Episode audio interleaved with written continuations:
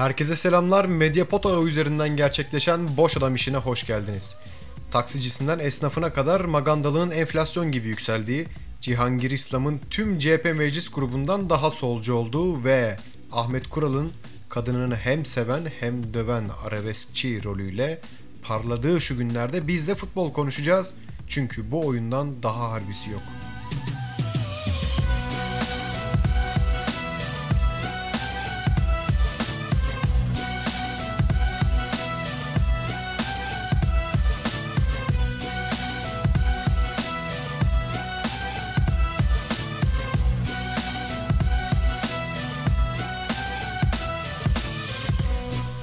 Geçen hafta kişisel nedenlerle kayıt alamadım ama ne derbiyi ne de Koray Şener'i unutmadım.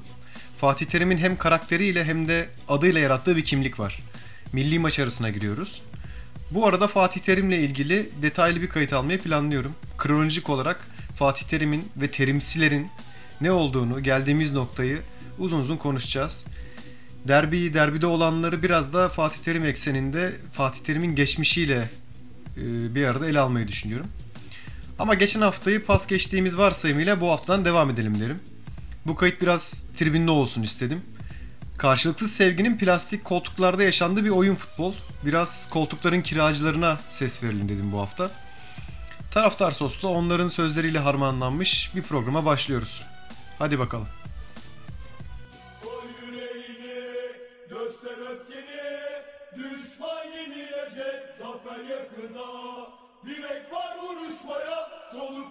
Harcanmaya, canlar var verilmeye, Fenerbahçe'ye. Fenerbahçe ile başlayalım. Fenerbahçe kendi devrimini yaratmak için elinden geleni yaptı. Hatta ülkücü temelli olan okul açık tribünde aylarca parti cephe marşı söylendi.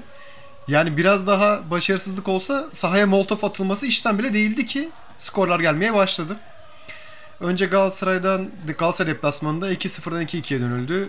Peşi sıra Anderlet iç sahada 2-0 yenildi. Bu hafta da Alanyaspor'u 2-0'la geçtiler. Taraftarın bu duygusal gelgitleri biraz daha yerine oturdu.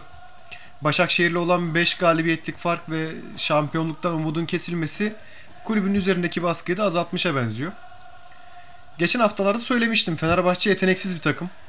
Bu nedenle elinde yetenek namına ne varsa hepsini sahaya sürmeli.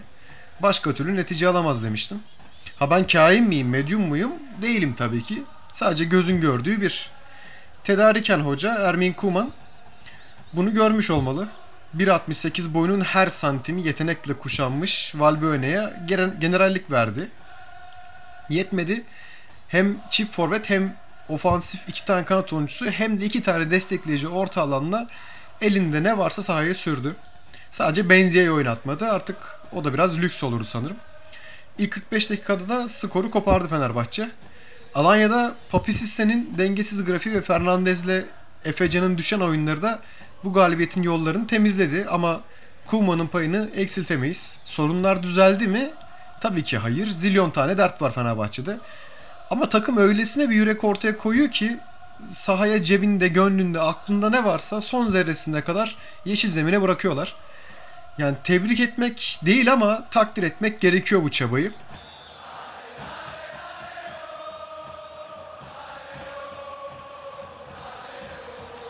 Fenerbahçe için daha fazla şey söylenebilir mi? Tabii ki söylenebilir. Ee, çok fazla sorun var demiştik. Saha içinde çok büyük aksaklıklar var. Hala 45 dakika sonrasında takım boyu çok uzuyor. Birbiriyle irtibatsızlık artıyor. Ee, Ayev'in kopmaları çok fazla bu takımın geometrisini bozuyor falan filan filan filan ama dediğim gibi o kadar yürek konuyor ki sahaya bütün bu dertler, bütün bu sorunlar bir anda göz ardı edilebiliyor. Şu anda Fenerbahçe'deki hal de biraz buna benziyor. Zaman Fenerbahçe'nin ilacı olacak. Sabır belki de en büyük dermanı olacak. Televizyonlarda görüyoruz. Özellikle Turkuaz medyasında ciddi bir Ali Koç eleştirisi var. Tribünleri de bu bir ara sirayet etmişti. Yani sosyal medyada ve tribünde homurdanmalar başlamıştı başkana dair e, medya etkiliyor camiayı. Ama Fenerbahçe taraftarına bir şey tavsiye edeceksem o da şu. Kim ki şu süreçte çıkıp Ali Koç hakkında kötü konuşuyorsa, onun başkanlığı eleştirecek şeyler söylüyorsa uzak durun. Kanalı değiştirin, frekansı kapatın, gazeteyi yırtın, ne yapıyorsanız yapın. Çünkü iyi niyetli değil. Çünkü yapıcı değil. Çünkü Fenerbahçe adına bir şey kazandırmaya yönelen bir eleştiri değil bunlar. Bunlar kötü niyetli eleştiriler. Bu kadar toptancı bir şey söylenebilir mi? Evet söylenebilir çünkü ağızlarına aldıkları cümleden gözlerindeki ferlere kadar bunların tek dertleri ortalıkta kaos çıksın, herhangi bir düzen oluşmasın, eski düzensizlik içerisinde ne kadar payları varsa onu sürdürebilsinler. Tek dertleri bu. O yüzden Fenerbahçe taraftarının gözü açık olması gerekiyor. Bir yıl mı, iki yıl mı Ali Koç'a sabır göstermeleri lazım. Sonu aydınlık. Bu kadar iyi yola çıkılmışken kötü netice vermesi mümkün değil. Zaman alır ama mümkün değil. Beşiktaş'a geçelim.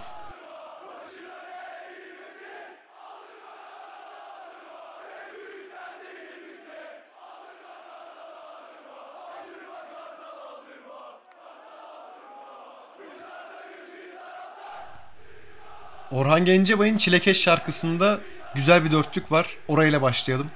Ben sabahsız gecelerin kucağında bir çilekeş, sen ümitler ülkesinin karanlığında bir güneş diyor Orhan Gencebay ve sürdürüyor. Artık güneş doğsa ne olur, doğmasa ne olur? Artık kader gülse ne olur, gülmese ne olur? Beşiktaş'ın tribünü bırak beste yapmayı direkt bu dörtlüğü okusa maç boyunca yeterli. Durum anca bu kadar güzel özetlenir çünkü. Artık konu Şenol Güneş'i geçti. Evet hocanın akıl almaz tercihleri var ama genel havanın birinci sorumlusu yönetim. Ya aslında bu bölümün başına Fikret Orman paralar nerede bestesi konurdu ama daha malum ortamlara güzel kayıt düşmedi. O yüzden Edip Akbayram'da giriş yapalım dedik. Basında da bir tane baba yiğit çıkıp da başkan taraftarlar parayı soruyor demedi. E sorulmuyorlar tabii ki ama biz sorulmayanı soruyoruz. Başkan paralar nerede? Taraftar bunu soruyor çünkü Mitrovic, Mario Gomez, Talişka, Wagner Love transferlerindeki menajerlik ücretleri tüm camiada gri bir bulut gibi gölge ihsan ediyor.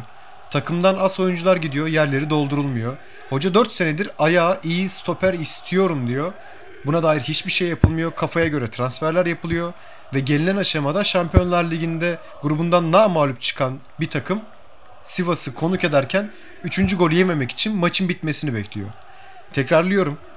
Evet Şenol Güneş'in de hataları var. Ama bu buzdağının görünen kısmı. Başkan artık uslu durup kulübü yönetmeye odaklanmalı. Tabi Demirören gibi anılmak umurundaysa yani bunun, bununla ilgileniyorsa yok nasıl anıldığım önemli değil ben rantıma bakarım diyorsa güzel anılmayacak o çok belli. Çünkü bu sesler azalmayacak daha da artacak.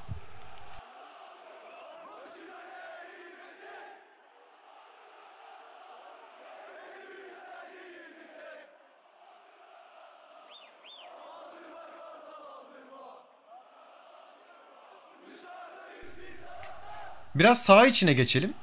Takımın fiziksel düşüşü, pozisyon disiplini kaybetmesi, Oğuzhan'ın son bir buçuk senedir Heyula gibi sahanın içinde gezişi, yaşlanmış Atiba'nın önüne Laiç ve Oğuzhan gibi iki tane kadife koyup bu ligin hayvani orta sahalarının göz ardı edilmesi, futbolcu olduğunu sadece formayı giyince hatırlayan Roko'dan ki bu adam bir savunma oyuncusu, savunmada değil hücumda medet umulması bak bu saydıklarımın hepsi hocaya yazar. Şenol Güneş'in Beşiktaş'ı ısıtacak enerjisi kalmamış.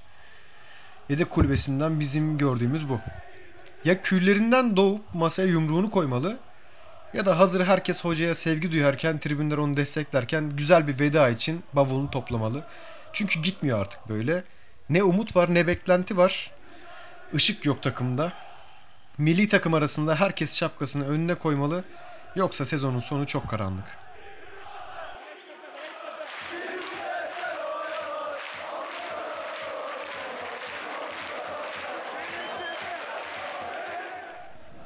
Galatasaray derbideki ağır hasarını Kayseri deplasmanında tamir etti. Yıldızsız mütevazi kadrosuyla çıktığı deplasmanda bir saniye bile eksilmeyen yerleşim disiplinini sahanın her dakikasında her bölgesine yansıttı. 3 golle 3 puanlı kazanıp geri döndüler İstanbul'a. Terim'in tribünde olmasından mı kaynaklı bilinmez ama biraz rahat oynadı takım. Daha özgüvenliydi. Tabi Kayseri'nin sezonun en kötü futbolunu oynaması, Atilla Turan, Kuşer ve Rotman'ın berbat ötesi oyunu da bu galibiyeti yarattı. Ama hani ilaç gibi denir ya Galatasaray'ın bu ilaca ihtiyacı vardı. Galatasaray önümüzdeki 4 haftada Beşiktaş ve Başakşehir deplasmanlarına gidecek.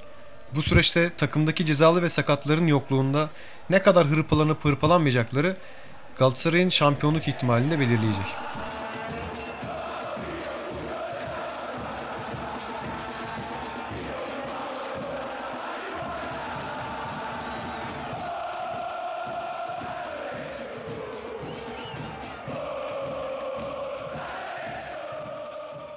Geçen haftalarda Trabzonspor'dan hiç bahsetmedim. Biraz Trabzonspor'dan da bahsetmek gerekiyor. Bordo Mavililer'de Burak Yılmaz'ın başrolünü oynadığı kötü komedinin dramatik sahneleri sergileniyor. Ne demek mi istiyorum? Şundan bahsediyorum. Geçen hafta oyundan çıkarken taraftara saniyelerce el kol hareketi yaptı bizim Arda Turan'ın kankası.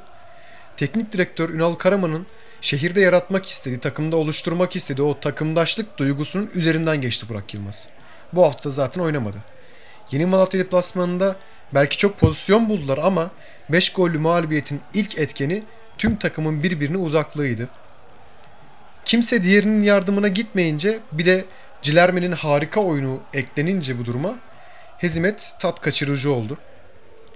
Trabzonspor'da her şey aslında biraz daha iyiye gitmeye yakınken Burak Yılmaz'ın bu fevri demenin kibar kalacağı maganda halleri koca bir şehrin futbol umutlarının içinden etti.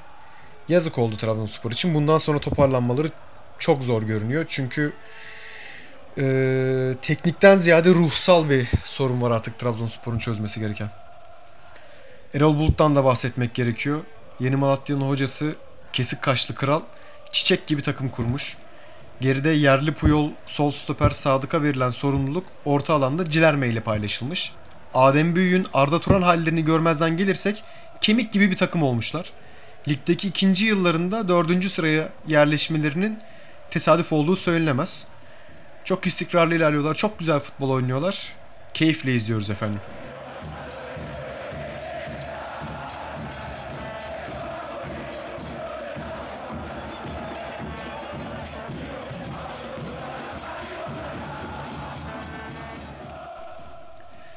Bu haftaki yayının sonuna geldik. Bir dahaki hafta Terim İmparatoroğlu'nun kan ve ihtiraslı tarihiyle karşınızda olacağım. Boş Adam işinin ve diğer harikulade medya pod programlarının varlığını sürdürmesi için bize Patreon üzerinden destek olabilirsiniz. Görüşmek üzere kekeler.